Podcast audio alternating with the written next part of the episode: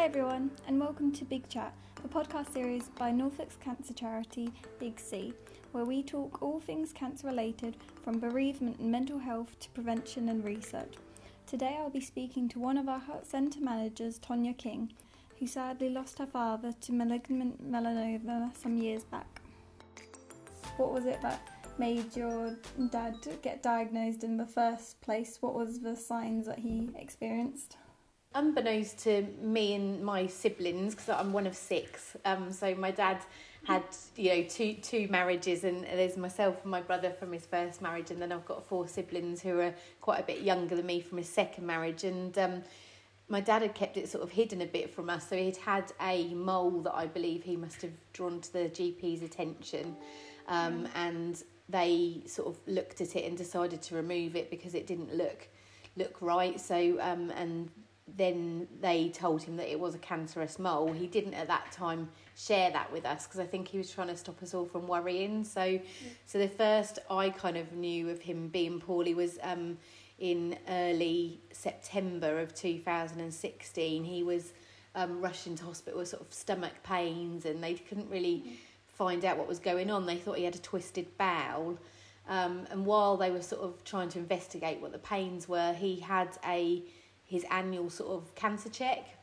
Mm. Um, it was sort of at the same hospital where he was. So he said to them, you know, is it worth me still going? He said, you know, I'm lying in the bed, but I might as well go and do my sort of annual cancer checkup. And they said, yeah, yeah, and got a porter to take him down. It was during that checkup they found that his lymph glands in his armpit were all raised. They were a bit concerned about it. So then done further tests that then um, sort of led to the cancer diagnosis. But um, I say diagnosis, in, in my eyes it was a diagnosis, but in fact he'd had a cancerous mole removed two years earlier. But um, yeah, I remember the day we went to the hospital and I, I wanted to go with my dad because he was a really big character and he was quite known for sort of his exaggeration when sort of telling stories and stuff and I just sort of thought I need to be there so I hear it firsthand and so I kind of know what's going on and and also I am that type of person. I'm the eldest of all of my siblings, so I'm sort of the person that takes control sometimes. So I went to the hospital with him. and It was my 30th birthday actually.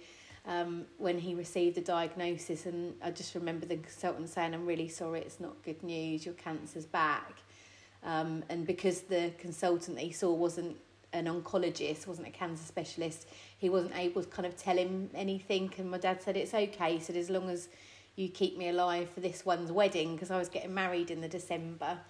Um, and it's really poignant, you know, now in my mind that he kind of said that because he wasn't yeah. he wasn't there for my wedding. So um, yeah, it always sort of stuck in my mind that he said that when he got diagnosed. So and then following that appointment, I sort of rushed off to go on my hen weekend with my friends. And then sadly, while I was there, I, I became really ill when I came back and. Um, I didn't know if it was overindulgence, but it wasn't. It was food poisoning, and it meant that I couldn't see my dad for a week until we knew if it was kind of a stomach bug or food poisoning. So I spent a whole week away from him. That was horrible because he just sort of received that that news that it was cancer and his cancer was back and, and stuff. So that was a really horrid time. But um, yeah, I think it was one of the hardest things was sort of telling the, the younger, my younger siblings because um, they were all really quite young still. Really, my um, when my dad passed away, my youngest uh, sister was 15 and the eldest brother was 20. So they were 15, 17, 18, and 20. My stepmom was mad and had them all in quick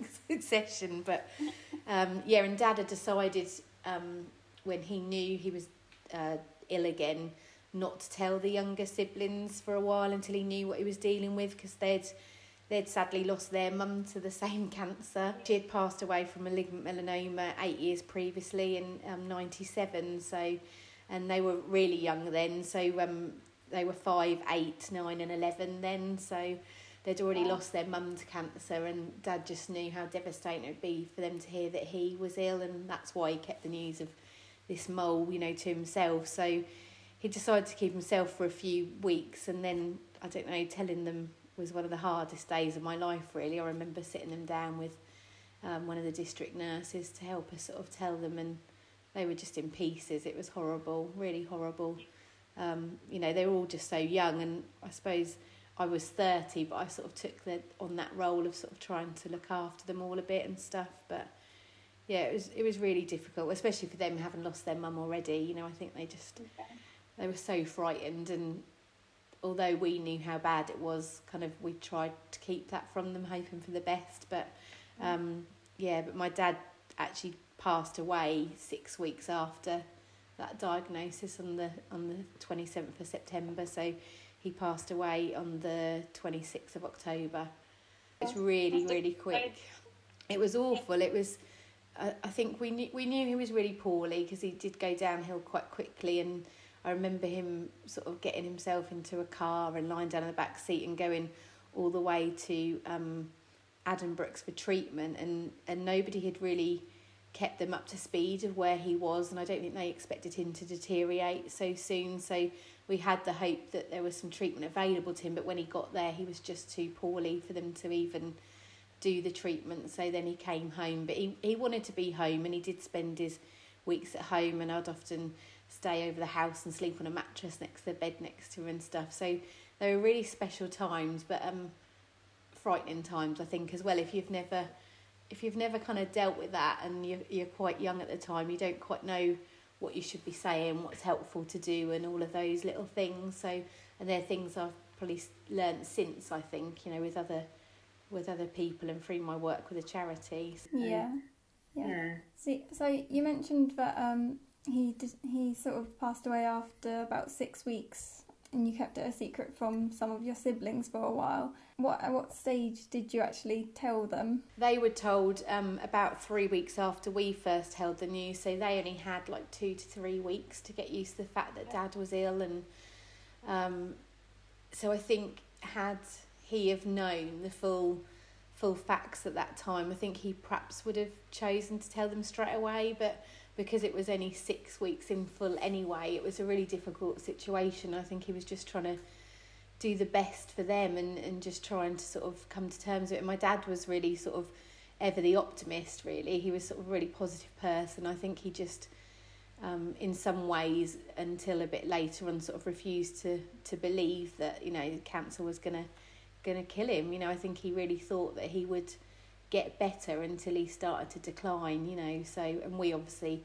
all just prayed and hoped that he would as well. So, and he was he was definitely the the biggest sort of figurehead of our family. So he really was sort of the the the one who was I don't know who led the family, and we all kind of looked to him, and he was a real joker and very well known in the town. You know, he'd stop and speak to everyone and I think that's where I get it from because I can talk for England. So, and he was the same really. So he was such a huge loss because he was such a big character and and family was everything to him. You know, I remember him scaring the life out of my now husband when he first met him. He said, "Come on, I'll take you for a drive in the car," and they went out for a drive. And um, it was only sort of weeks later that my boyfriend at the time said to me, "Oh my God, your dad's a bit scary." And I thought, "Oh no, what did he say?"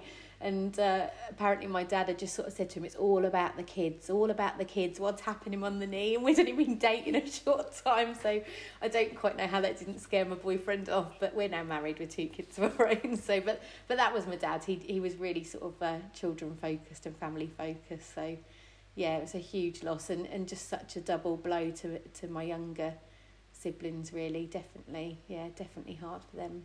And how do you feel like the grieving process was? Essentially, it was less than two months that mm. you had in terms of when he was diagnosed from his death. Do you feel like that would have been lessened if you had known, for instance, if he if he had been diagnosed a year ago and he didn't die until then? Yeah.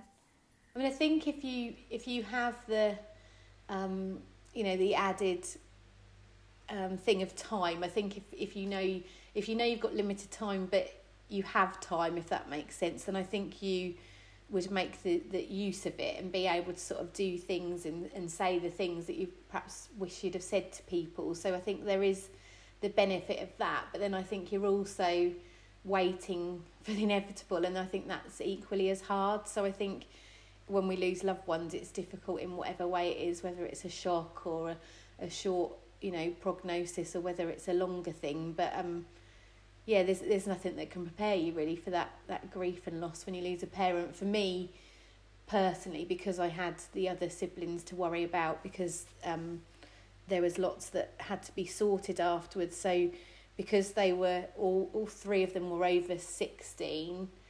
Um, they received no help and no support whatsoever, and the family home had to be sold because of certain circumstances. So I had, you know, to worry about where they were going to live, um, you know, getting them booked into college courses, trying to get funding to pay for the equipment they needed for the college courses, making sure the older boys um, found work because they used to work for my dad's building company. So there was so much going on for me. I think I did delay that grief process for at least a year because I was so worried about them and everybody else. And um, I think it wasn't until about a year later that the that the reality of the loss of my dad hit me, and then I had to process it and deal with it. And and I think that's where, if Big C had have had have been you know here locally, or I'd have known of Big C or someone similar at the time, I think that support could have made such a difference just for me as the eldest to have someone to speak to confidentially and say, "Oh my God, I'm just frightened," and have the weight of the world on my shoulders, really, which is what I felt at times. Um, you know, I felt like I was the one they were looking to, and I loved that, and I, I loved them all to bits. But it was it was huge, you know, for a thirty year old with no children who wasn't quite married to then go on to almost having you know these people, little people that she felt responsible for was, was really big, and um, yeah, and it had a, a really big effect on me. But I think um, a year later, I was able to process it in my own way. And for them, I think it's losing both parents to cancer, you know, both at a young age. You know, they were sort of, um, I mean, the youngest, my youngest sister was only five when she lost her mum, and then sort of yeah. nearer to 15 when she lost her dad. And I think for her, it's had profound effects, you know, and, and they have a couple of them have had counselling sort of since at a later date to help deal with um, that sort of grief process. But um, yeah, it's not been easy for us. Um, definitely, it's yeah, hard thing to go through. Yeah.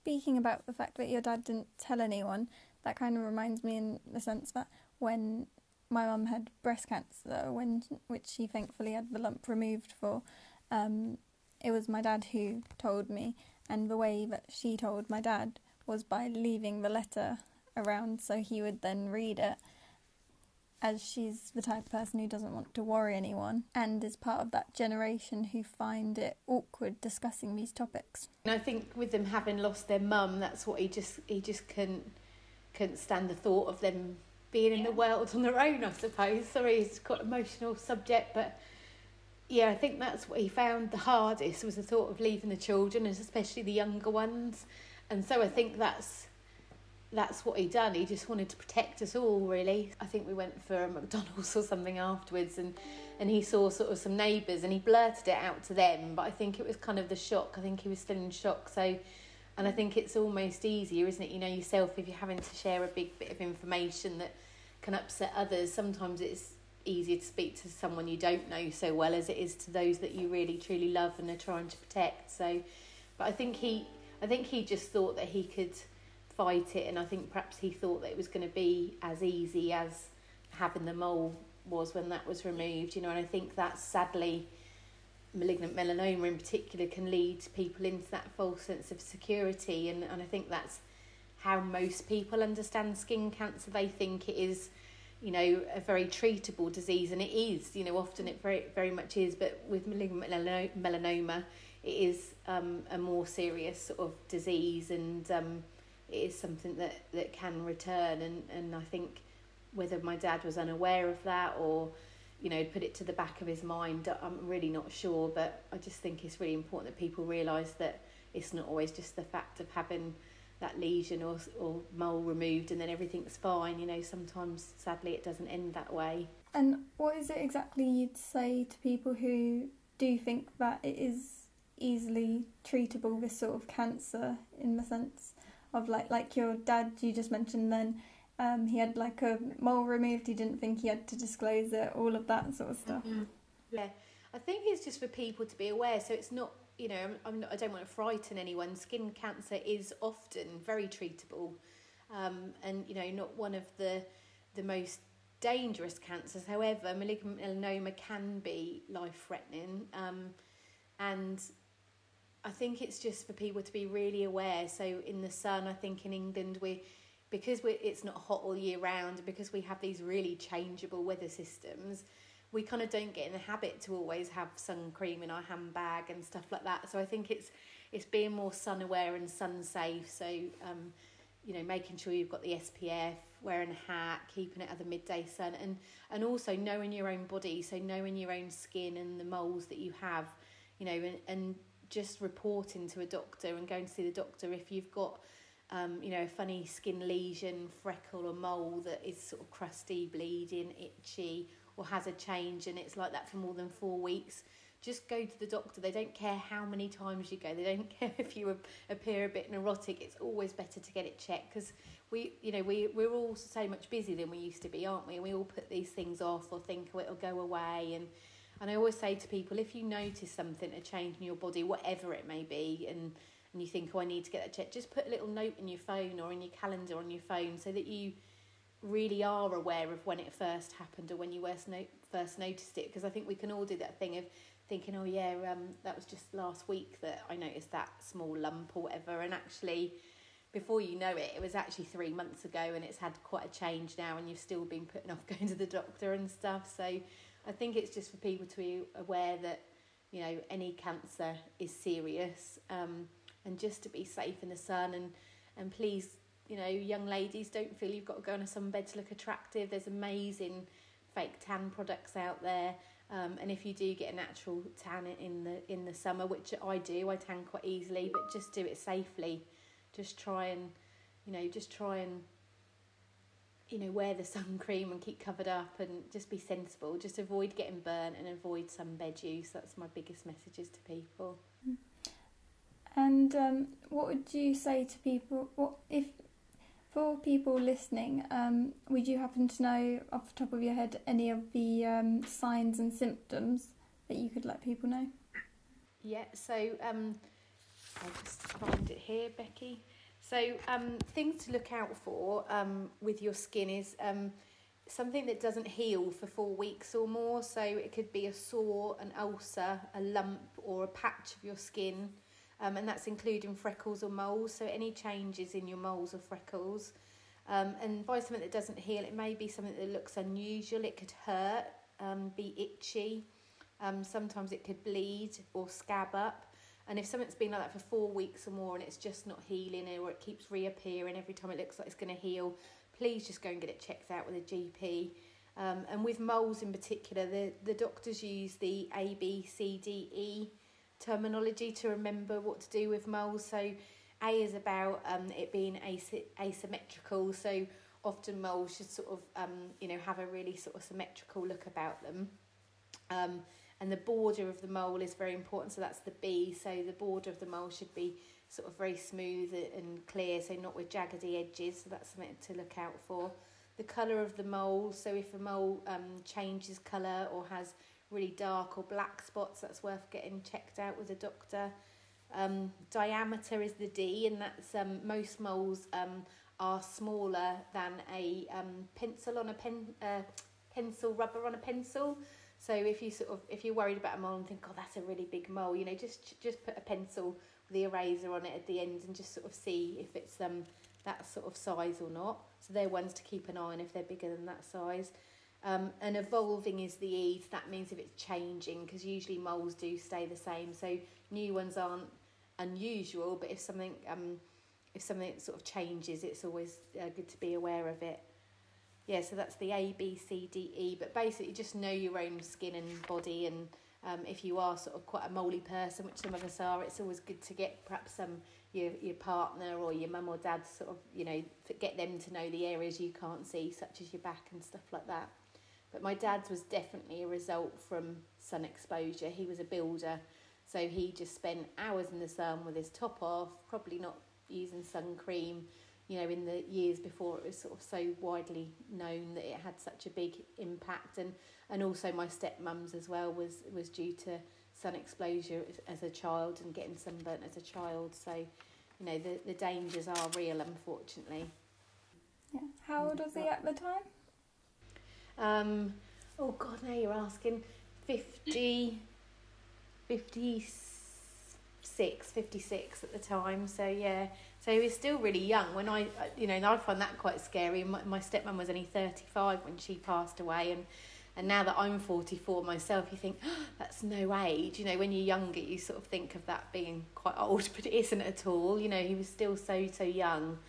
Um, and but now my siblings are very, you know, they're very sun aware. They're very safe in the sun and things like that. And we all get really, I suppose, upset and worried about people when they talk about going on sunbeds and worrying about tanning in the sun and stuff like that. And and I love the sun, but I'm just more careful now. I'm more aware of it and and I think people need to be, you know, and if, if me doing this podcast makes one more person sort of more aware of the sun and, you know, using SPF and covering up and not going the midday sun, then that's that's my job done really and that's why I'm talking about it today is just to make people more aware that it's not always, you know, an easy fix, you know, it's still a serious condition. So yeah, I think um, if I can get that out to people, then I'll be happy, really. and as you mentioned, closer to the age of like he was when he died from it, do you feel like as you've got your own family now, you can kind of relate and see where he was coming from a bit more in that sense as well? Absolutely, and even like speaking to my stepmom, you know, before she sort of passed away, and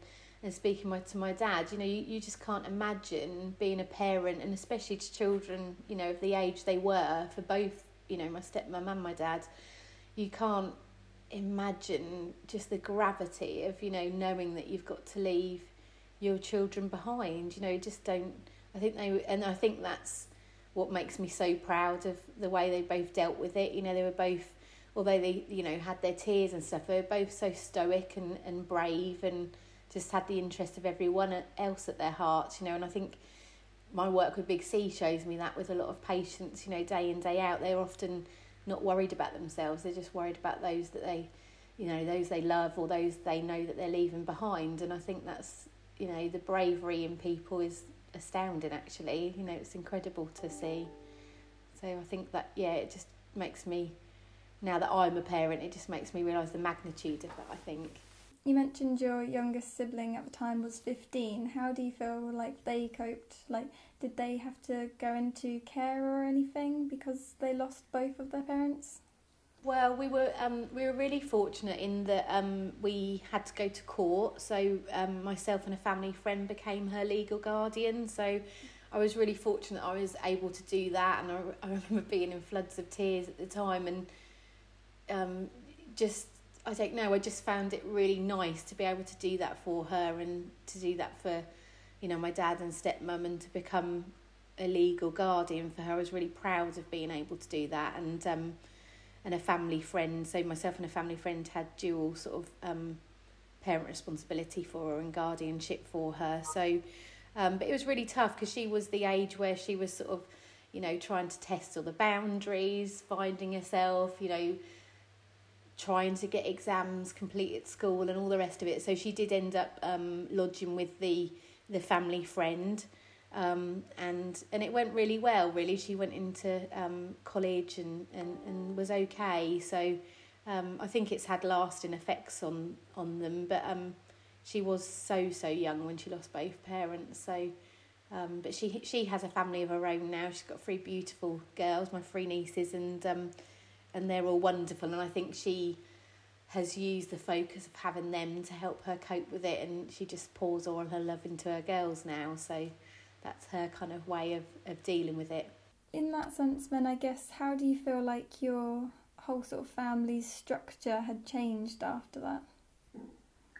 Um, it's massively changed, really, because I think when you've got a parent and, and they all lived at home as well at the, the time of my dad's death. So they, they were all living, I wasn't, but um, they were all living at home. So the family home, um, you know, had to be sold or handed back to the council. Um, so they all had to find their own independent ways of living. Um, so the three eldest went into kind of house shares and it made them grow up quickly. They had to definitely grow up quickly and and we're we're still all really really close to this day. The boys are typical boys and go off and do their own thing, and I only get a phone call when they're in trouble or um, perhaps need to borrow money or something like that. Um, which is you know which is absolutely fine, and they know that I'm always here for them.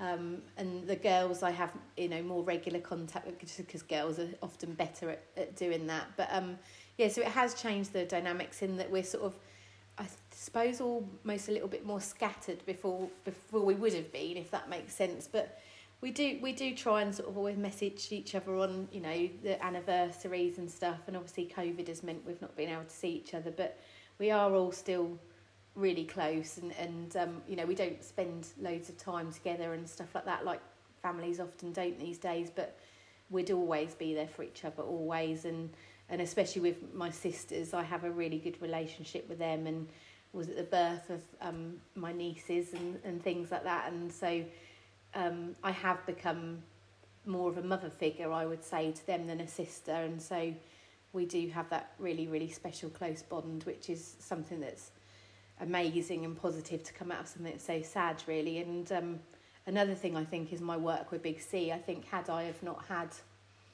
the experiences I had with, with losing both my stepmom and stepdad, I don't know whether it had been a career choice that I'd have gone down. I've always loved being with people and, and things like that, but my, my career before Big C was really based in hospitality, so I'd kind of trained as a chef and stuff like that. And um, and then I done some hours at the local Asda store when my boys were both very young, sort of just to bring a bit of money in and to get me out of the house and stuff. And they were looking for a community champion, so I became the community champion of the store, sort of speaking with the charities, arranging for them to come in and do collections and stuff like that. And there was a advert in the local paper for anyone wanting to train to become a cancer awareness champion.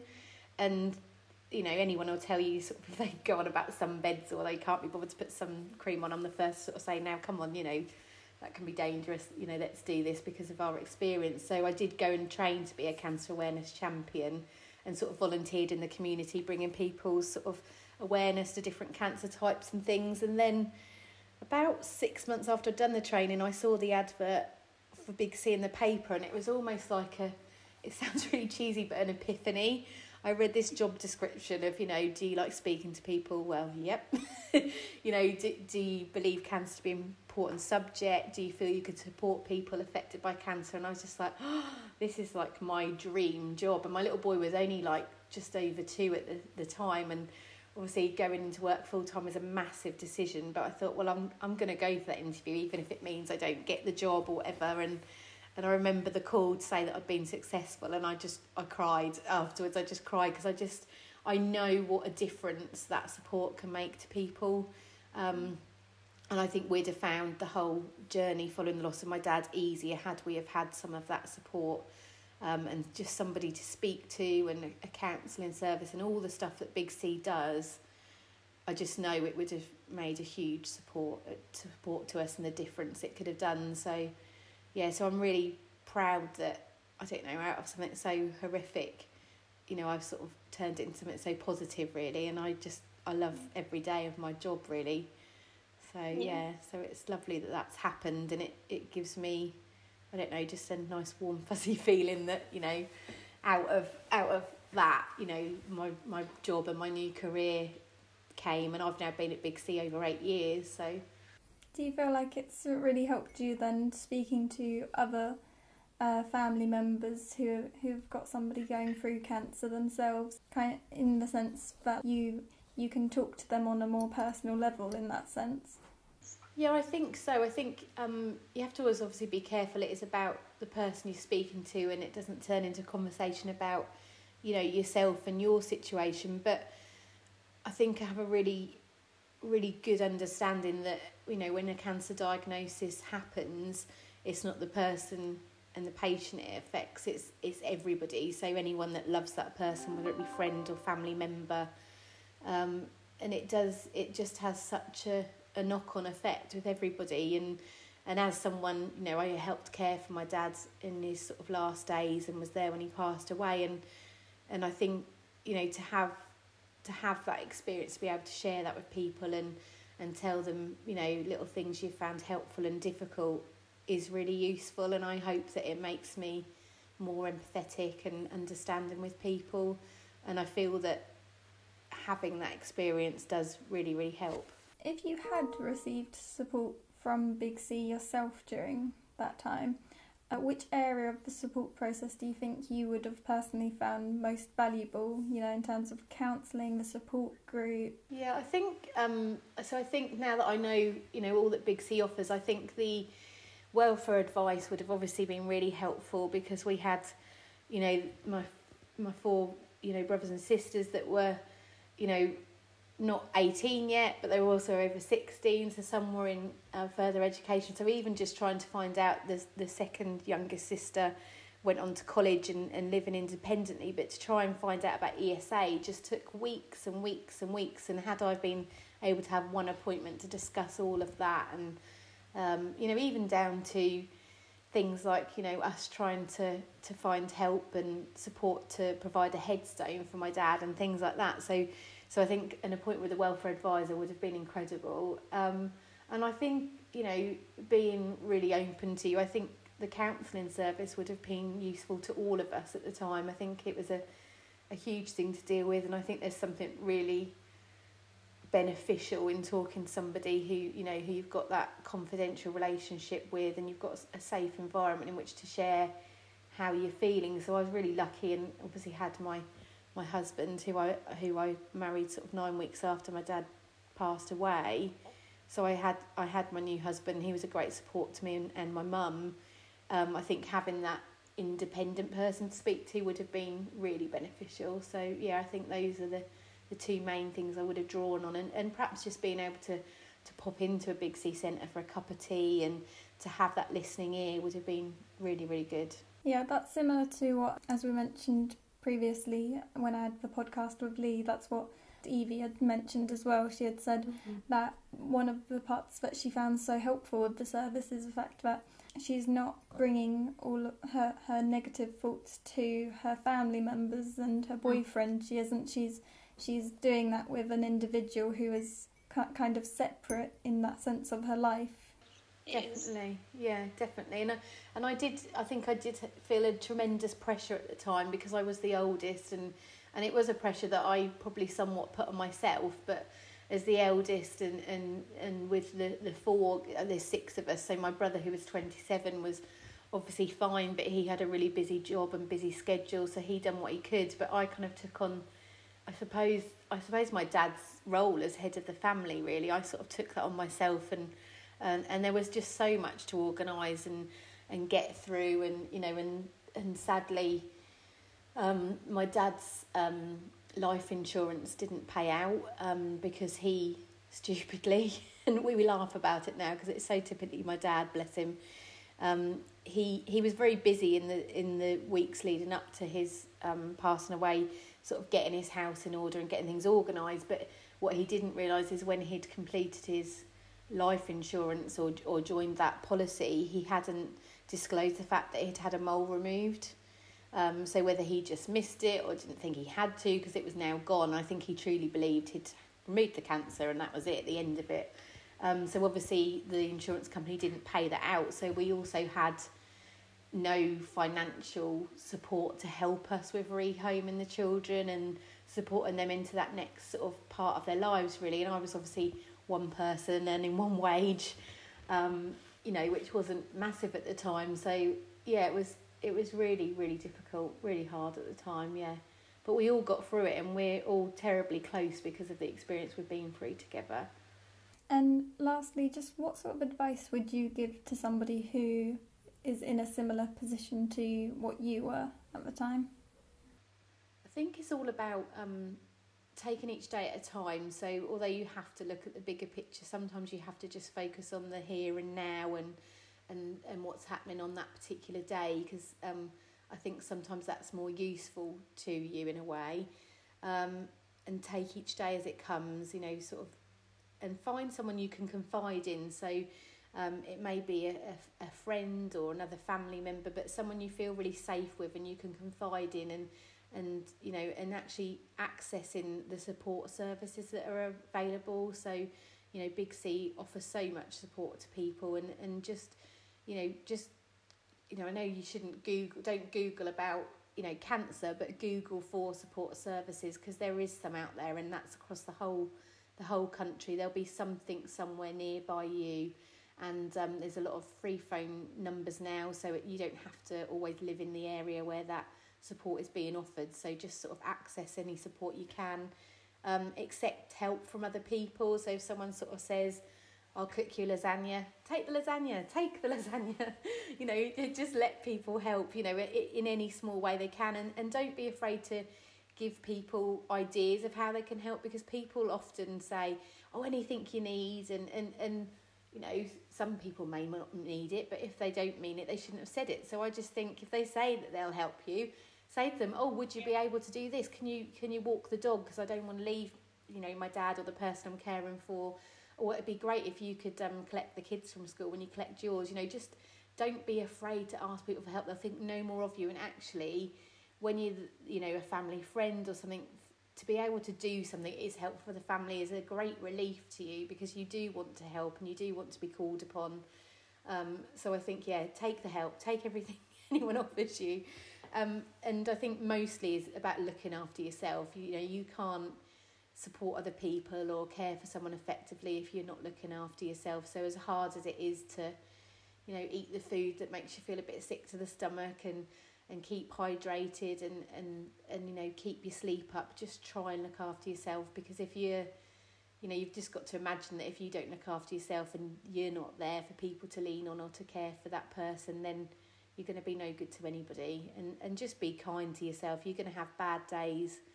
Going to feel really pants on some days. And and and you know you can have them rubbish days. You're allowed to have them rubbish days and to feel sorry for yourself. You're allowed to feel sorry for yourself and say this situation is horrible. And that's okay. But find someone you can be really open with to get that off your chest you know? And so yeah i just i just suggest just finding that support anywhere you can definitely Thank you so much for speaking to me today, and thank you so much to our audience for listening in again. Remember to follow us on social media. Our handles are Big C Charity on Facebook and Instagram, and on Twitter it's Big C Tweets. Thanks again for listening. Bye!